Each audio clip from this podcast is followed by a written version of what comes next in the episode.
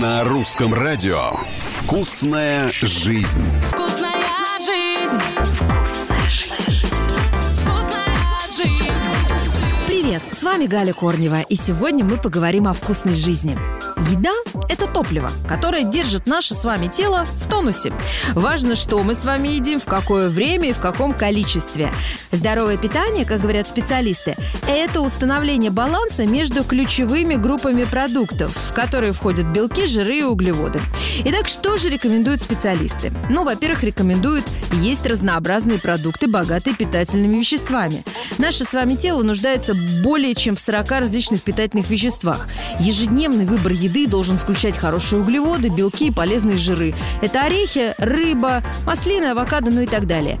Ешьте умеренно. Так вам будет легче не отказываться от любимой еды и придерживаться здоровой и сбалансированной диеты. «Вкусная жизнь». Не пропускайте приемы пищи. Пропуск завтрака или обеда может привести к неконтролируемому голоду и часто приводит к перееданию впоследствии. Ну и кроме того, пропуск завтрака порой повышает уровень сахара в крови.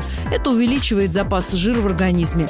И не злоупотребляйте без необходимости перекусами. Ешьте только когда, когда вы реально испытываете чувство голода.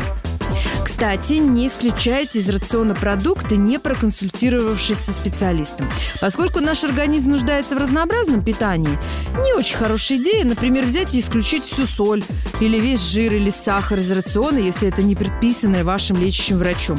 Выбор более здоровых вариантов, например, обезжиренных молочных продуктов, поможет вам сохранить сбалансированное питание.